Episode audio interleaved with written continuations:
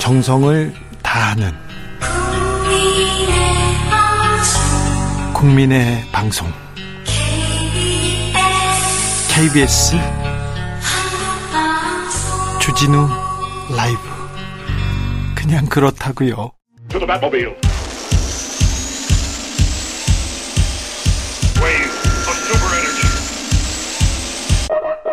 주기자의 1분 이명박 전 대통령의 사위 조현범 한국타이어 앤 테크놀로지 전 한국타이어 회장이 구속됐습니다. 회사 돈으로 페라리, 포르쉐, 각종 슈퍼카를 샀다고 합니다. 회장 집수리 비용도 회사에서 냈다고 하죠.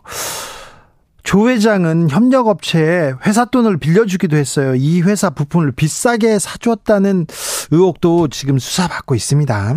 검찰은 모종의 거래가 있다고 보고 있는 건데요. 조현범 회장은 억울할 거예요. 어, 아니 다른 재벌들 다 그렇게 하는데 다 회사 돈으로 쓰는데 왜 나만 가지고 그래? 그럴 거예요. 억울하다고 합니다. 네, 네. 이해합니다. 이해해요. 그런데 조 회장 전력이 있습니다. 지난 2019년에 구속된 적이 있는데요. 약 10년간 협력업체 대표한테 매월 500만 원씩 123회 6억 1,500만 원은 받았어요. 협력업체 납품 받아주고 대신 500만 원씩이요. 그리고 10년 넘게 아, 계열사 자금을 매달 200만 원, 300만 원씩 받습니다. 100회 넘게요. 네. 이분 수천억대 부자입니다. 수천억대 부자인데요. 꼼꼼하게 200만 원, 500만 원씩이 뒷돈 챙겨서 받아서 그 돈 어디다 숨겨놨냐면요. 융주점 여정업원의 아버지 통장에다 숨겨놨어요. 그러다 걸렸어요. 조 회장 구속됐죠. 구속됐는데 바로 보석으로 풀려납니다. 불구속으로 재판을 받다가 징역 3년에 집행유예 4년 선고받아 가지고 이렇게 자유의 몸이 됐습니다. 그리고 다시 회사 돈을 축내다가 3년 4개월 만에 구치소에 수감된 겁니다. 본인은 억울할 거예요. 다른 재벌들도 그런데 왜 나만 가지고 그러냐고요. 이해합니다. 그런데요, 우리 경제의 가장 큰 문제, 양극화 꼽힙니다. 기업은 부자고, 개인은 가난하다. 회장은 부자인데, 노동자들은 가난하다. 그 양극화는 점점 심화된다. 그렇습니다. 그런데 정부에서는 노조가 문제라고 합니다. 정부에서는 노동 시간이 짧은 게 문제라고 합니다. 하지만 회사를 생각하지 않는 회장님, 오너의 책임 결코 적지 않습니다. 이 경제 문제 이렇게 망가뜨린 거 회장님 책임 결코 적지 않습니다. 회장이 자기 재산이 아니라 회사를 조금만 더 위한다면 우리 경제 조금 더 건강해졌을 텐데 삼성에서 봅니다. SK에서 보고요. 한국 타이어 회장 안타깝습니다. 네. 주기자 1분이었습니다.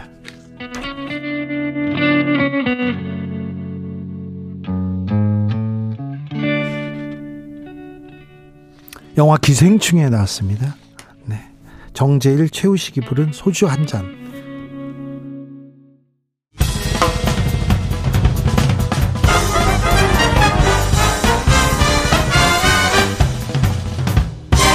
훅 인터뷰. 훅 인터뷰 이어가겠습니다. 국민의힘 새 지도부 꾸려졌습니다. 김기현 당대표. 아, 당정 원팀 강조하면서 새, 새 출발 알렸는데요. 아, 이제 능력을 좀 보여줘야 됩니다. 그 당내 관계는 어떻게 해결할지 그리고 야당과의 관계는 어떻게 풀어갈지 새 지도부에 궁금한 점 이분께 묻겠습니다. 아, 국민의힘 수석 최고위원 되셨습니다. 김재원 최고위원 모십니다. 안녕하세요. 안녕하세요. 네. 음, 수석으로 이렇게 최고위원 되셨어요. 어, 뭐 예상하셨죠? 아니요, 전혀 예상하지 못했습니다. 네. 사실 그 제가 여론조사에서도 어, 지지자 여론조사에서도 사실은 한 번도 1등한 여론조사가 발표된 적이 없었거든요. 네. 저는 사실 꼴찌로라도 당선되면 참 다행이겠다라고 생각하면서 어, 선거운동을 하고 있었기 때문에 네.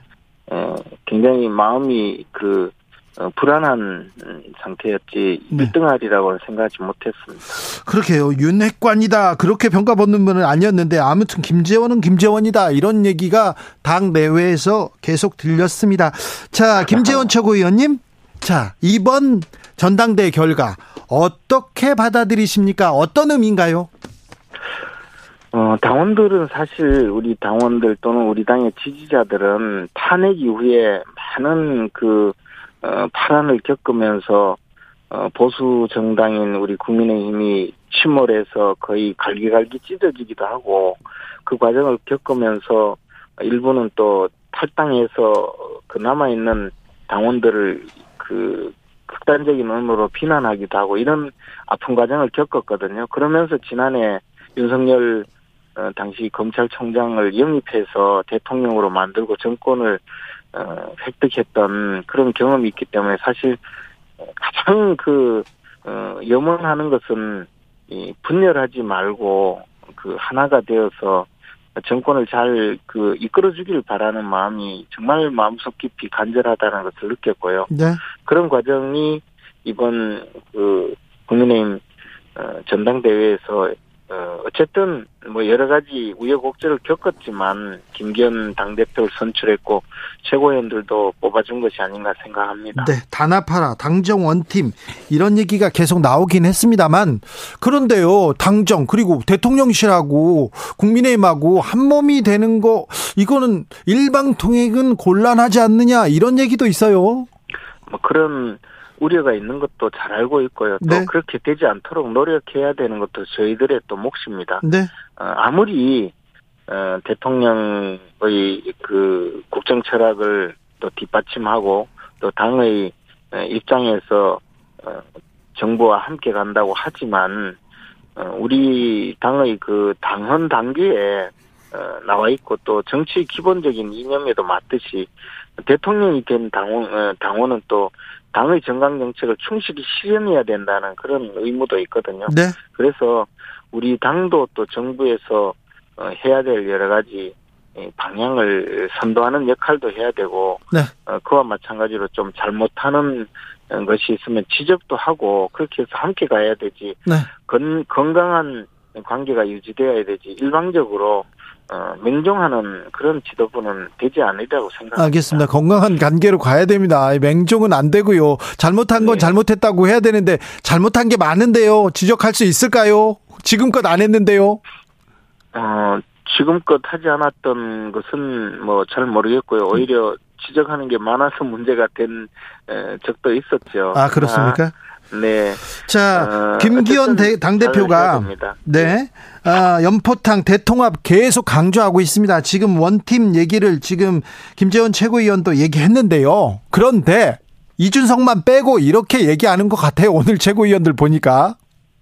어, 그렇지는 않습니다. 우리 당이 어, 탄핵 이후에 그 작년에 정권을 다시 교체하고 정권을 찾아올 때는 어 이른바 플랫폼 정당의 기본 어, 자세를 취했거든요. 그래서 어, 우리 당의 정강 정책에 동의하는 분이라면 누구든지 받아들여서 함께 경쟁하도록 만들어서 우리 당이 정권 어, 교체를 한 것이지 어, 어느 누구는 배제하고 누구는 밀어내고 하는 방식으로는 그 있어서는 안 된다고 봅니다. 그리고 그런 과정을 수없이 겪어서 사실은 에, 당을 통합해 왔는데 지금 우리 당의 일원이 되어 있는 그 이준석 전 대표가 물론 어, 굉장히 문제를 많이 일으키고 어, 난동을 부리고는 있지만 그러나 그래도 우리 당의 어, 훌륭한 자산이라고 생각하고 난동을 부리고 있지만 훌륭한 자산입니까?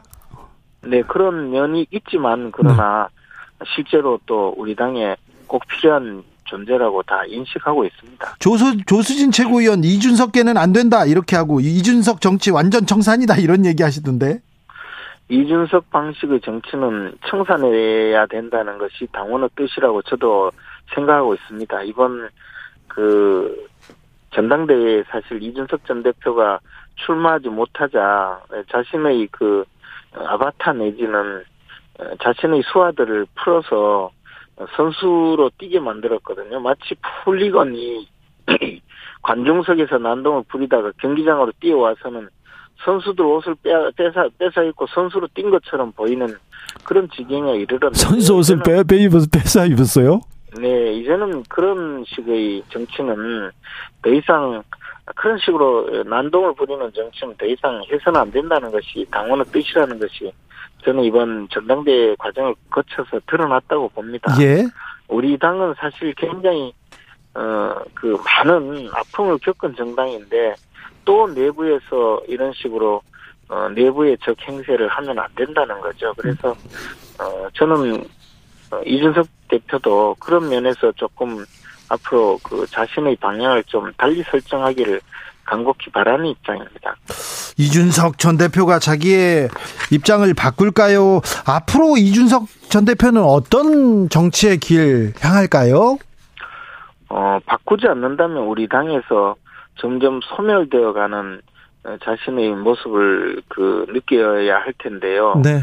사실은 우리 당은 보수 정당입니다. 보수 정당은 어찌됐든 과거의 역사적 경험을 존중하고 어, 과거의 역사적 경험이 미래에도 어, 그 미래의 길을 밝혀준다는 그런 철학적인 에, 가치를 존중하는 당인데 이준석 대표는 사실 어, 과거의 역사에 대한 존중이라든가 또는 과거의 경험을 갖춘 사람에 대한 존중이 전혀 없습니다. 그래서 그렇게 됐을 때 많은 보수 성향의 우리 당 당원이나 지지자들의 지지를 잃고 있는 것이거든요. 그래서 그런 면은 좀 스스로 이제 돌이켜보고 갖춰, 갖춰 나가야 되리라고 생각합니다. 입장을 안 바꾸면요. 정치적 노선을 안 바뀌면, 안, 바, 안 바꾸면. 그러면 스스로 이 당에서 점점 어, 입지가 좁아지지 않을까 생각합니다. 자. 그렇다고 해서 음. 어, 그 정도의 약간의 그 이질적인 어, 생각을 갖고 있다고 해서 당에서 내치거나 밀어낼 어, 그런 상황은 전혀 아니라고 생각합니다. 아, 그래요. 먼저 내치거나 밀어내지는 않는다. 네. 알겠습니다. 자, 안철수 후보는 어떤 행보를 보일까요? 저는 안철수 후보께서 어 그 이번 그 전당대회를 거치면서 약간 자신의 입지를 어, 구체적으로 마련해서 당원들을 설득하는 데는 좀 미진했다고 보고 있습니다. 예. 그러나 어 그리고 그 마지막 순간까지 상당히 격한 그 반응을 보이면서 전당대회 불공정성에 대해서 말씀을 하셨는데 네. 어, 어찌됐든 그런 주장까지 포함해서 그 득표 결과로 나타난 것이고, 그것에 대해서는 승복을 하고 하- 원팀이 되겠다고 말씀하시는 것으로 봐서는 어, 굉장히 그 우리 당의 그 일원이 되기 위해서 노력도 하시고 그런 진정성을 보이고 있다고 봅니다. 앞으로, 어, 당에서 많은 역할을 해주실 거라고 기대하고 있습니다. 그런데 안철수 후보 지역구가 분당이지 않습니까? 네. 원래 김은혜 수석의 지역구였고요. 네. 아, 그런데 노원을 버리고 지금 분당으로 오셨는데, 버리긴 게 아닙니다. 이렇게 노원에서 네. 분당으로 오셨는데, 노원에는 이준석 전 대표가 있고요. 네. 이거, 이거 지역구 이렇게 정리 어떻게 됩니까? 그건 뭐 아직 전혀 어, 그 예견할 수 있는 뭐 상황도 아니고 또 어, 예견할 수도 없는 상황이지만 어쨌든 앞으로 이제 지역구 조정이라든가 또 지역구에 필요한 우리 당의 인재들을 잘 합리적으로 배분해서 총선에 승리하는 것을 목표로 해야 되지 않을까 생각합니다. 그 네. 부분도 앞으로 뭐 논의가 되지 않겠습니까? 물론 당사자들의 의사를 가장 충실히 반영해야 되겠지만 네. 어쨌든 뭐 시간을 두고 해결해야 될 문제라고 봅니다.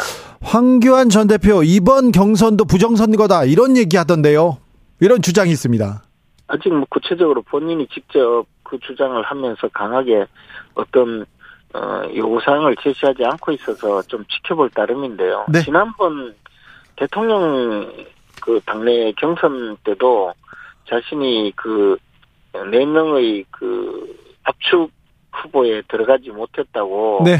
그네 명으로 압축하는 후보에 들어가지 못했다고 해서 당 어, 당시 선거 관리를 담당하던 분들을 형사 고소를 했었고요. 예. 또 저는 그때 그 조사를 해서 조사를 해보니 어, 공정성을 침해한 사실이 전혀 없고 황교안 어, 후보가 주장하는 내용이 사실이 아니라고 발표했다고 해서 저를 또 뭐 명예훼손 뭐 그렇습니까? 그리고 네. 선관위원들과 공범으로 고발을 해서 참 좀 우스운 일이 있었는데요. 이번에는 뭐 그렇게까지는 안 하시겠죠, 뭐 설마. 알겠습니다. 어, 벌써 장재원 원내대표 이야기 나온다. 이런 보도도 나오던데요. 뭐 저는 의원이 아니기 때문에 원내대표 선거는 전혀 관여할 수도 없고 또 뭐 아직까지 생각을 해본 적이 없습니다. 어쨌든 원내대표 선거는 어, 또 의원들이 판단하지 않겠습니까? 네. 뭐 이건 좀 피해 가시는데요. 김재원 최고가 모르는 것도 있습니까? 어, 장재원 의원은 그럼 어떤 역할을 하게 될까요? 장재원 의원은 지금까지도 많은 역할을 했고 또 예. 제가 그 보기에는 어, 대통령께서 아직 그 여의도 정치에 좀 익숙하지 못한 면을 많이 채워주는 역할을 한다고 봅니다. 그리고 사실 대통령께서 어, 국회를 국회의원을 경험하고 대통령이 되신 분이 아니어서 어, 간접적으로 국회를 많이 경험하고 있는데 그 점에 대해서 그 빈틈을 좀 메꿔주는 역할을 상당히 충실하게 하고 있다고 봅니다. 그렇다면 앞으로도 어, 뭐 그런 역할이 많이 있을 거라고 봅니다. 어제 전당대회 있었는데요. 네. 아, 전당대 행사에서 좀 아, 주목하거나 이렇게 음, 아 이거는 좀 잘했다, 이건 좀 부족했다 이런 점 있었습니까?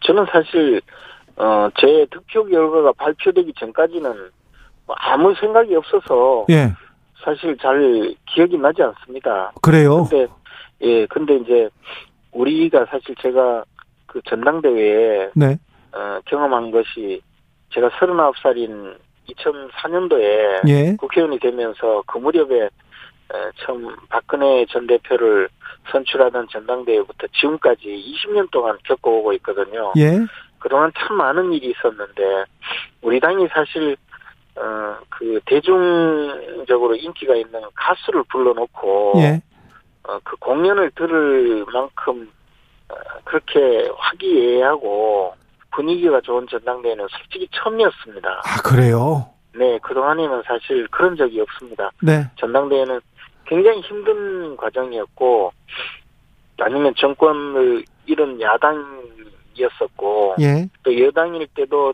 전당대회는 그렇게 어, 화기애애하고 그렇지 않고 그냥 몸이 건조하게 넘어가거나 또는 굉장히 치열하게 에, 싸우는 그런 과정이었기 때문에 사실 저는 어제 그 장면이 굉장히 저 인상 깊고 네. 어, 할 정도였습니다. 저도 인상적이었어요. 박상민 씨가 뭐 이거 참 야단났네 막 노래 부르는데 아 이걸 어떻게 네. 봐야 되나 막 그렇게 생각했는데 아 그렇게 보셨군요. 그래서 그것이 나쁘게 보면 어떡하나 하는 마음도 사실 있었는데요. 네, 왜냐하면 그 전에 기억은 어, 과거에 국회의원들이 몇 명 아마추어들이 네, 노래도 잘 못하면서 밴드를 만들어서 어, 전당대회 때 공연을 기억납니다. 해본 적이 있었습니다. 기억납니다. 네, 네, 그 정도는 몰라도 이렇게 가수를 부를 정도로 우리 당이 이제 정상화되었구나. 예. 20년 만에 어, 일반 국민들이 어, 이 정도는 봐줄 수 있을 정도로 어, 굉장히 에, 나름대로 정상적인 당이 되었구나라는 어, 생각을 가졌습니다. 그런데 어제 전당대회 국민의례가 끝나고 대통령이 오셨어요. 네, 국가 원수가 국민의례를 하지 않았다 이런 지적이 나왔습니다. 어, 과거에도 국민의례 이후에 입장한 사례도 있고요. 그렇습니까? 그런 사례는 네. 없다는데요. 음, 그렇지는 않습니다. 어, 그리고 많은 경우에 또 여러 가지 의전상의 문제라든가 또는 어, 사실 어제 같은 경우에는 뭐 경호상의 문제라든가 이런 걸 통해서 어, 현장 관리를 하기 위해서 어, 뭐 그렇게 한 적도 있다고 봅니다. 청와대 정무수석을 하셨잖아요. 정무수석을. 네, 대통령이 국민의례 이후에 입장한 적은 없다고 이렇게 지적하는 어, 탁현민 전 의전 비서관이 지적했습니다. 탁현민 씨의 이야기는 굉장히 잘못된 경우도 많고 자기가 아는 것은 지극히 한정된 지식인데 그것을 마치 일반적인 그 내용인 것처럼 과장 왜곡해서 이야기하는 경향이 있어요. 그래서 물론 구체적으로 다 살펴본 거는 아니지만 탁현민 씨가 이야기한 것이 모두 맞다고 볼 수는 없습니다. 알겠습니다. 아무튼 그건 좀 따져봐야 되겠습니다.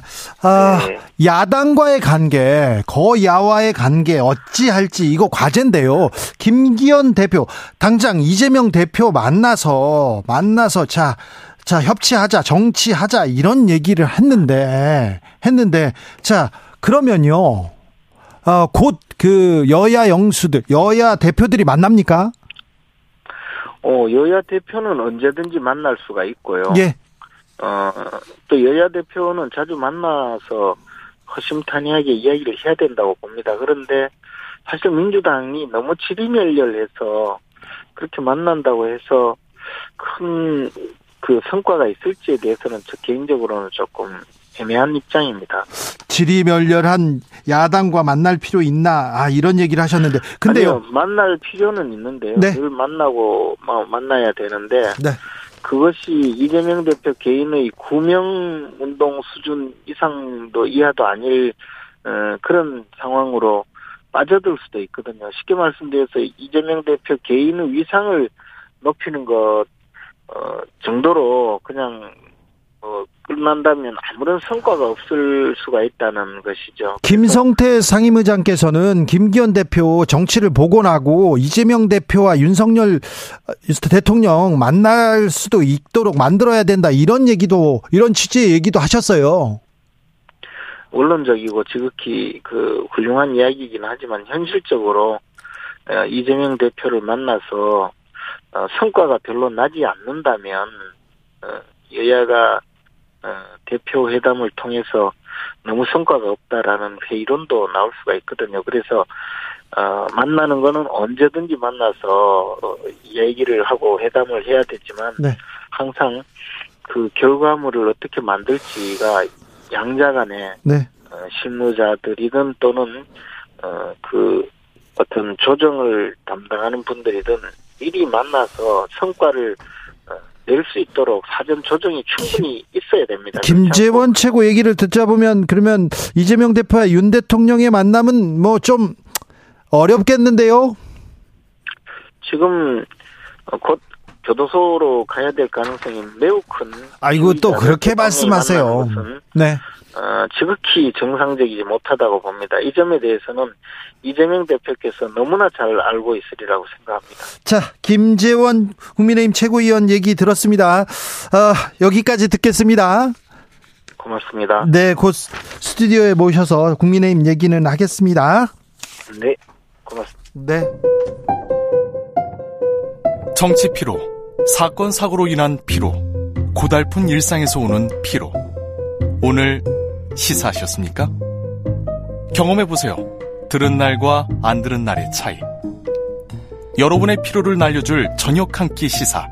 추진우 라이브.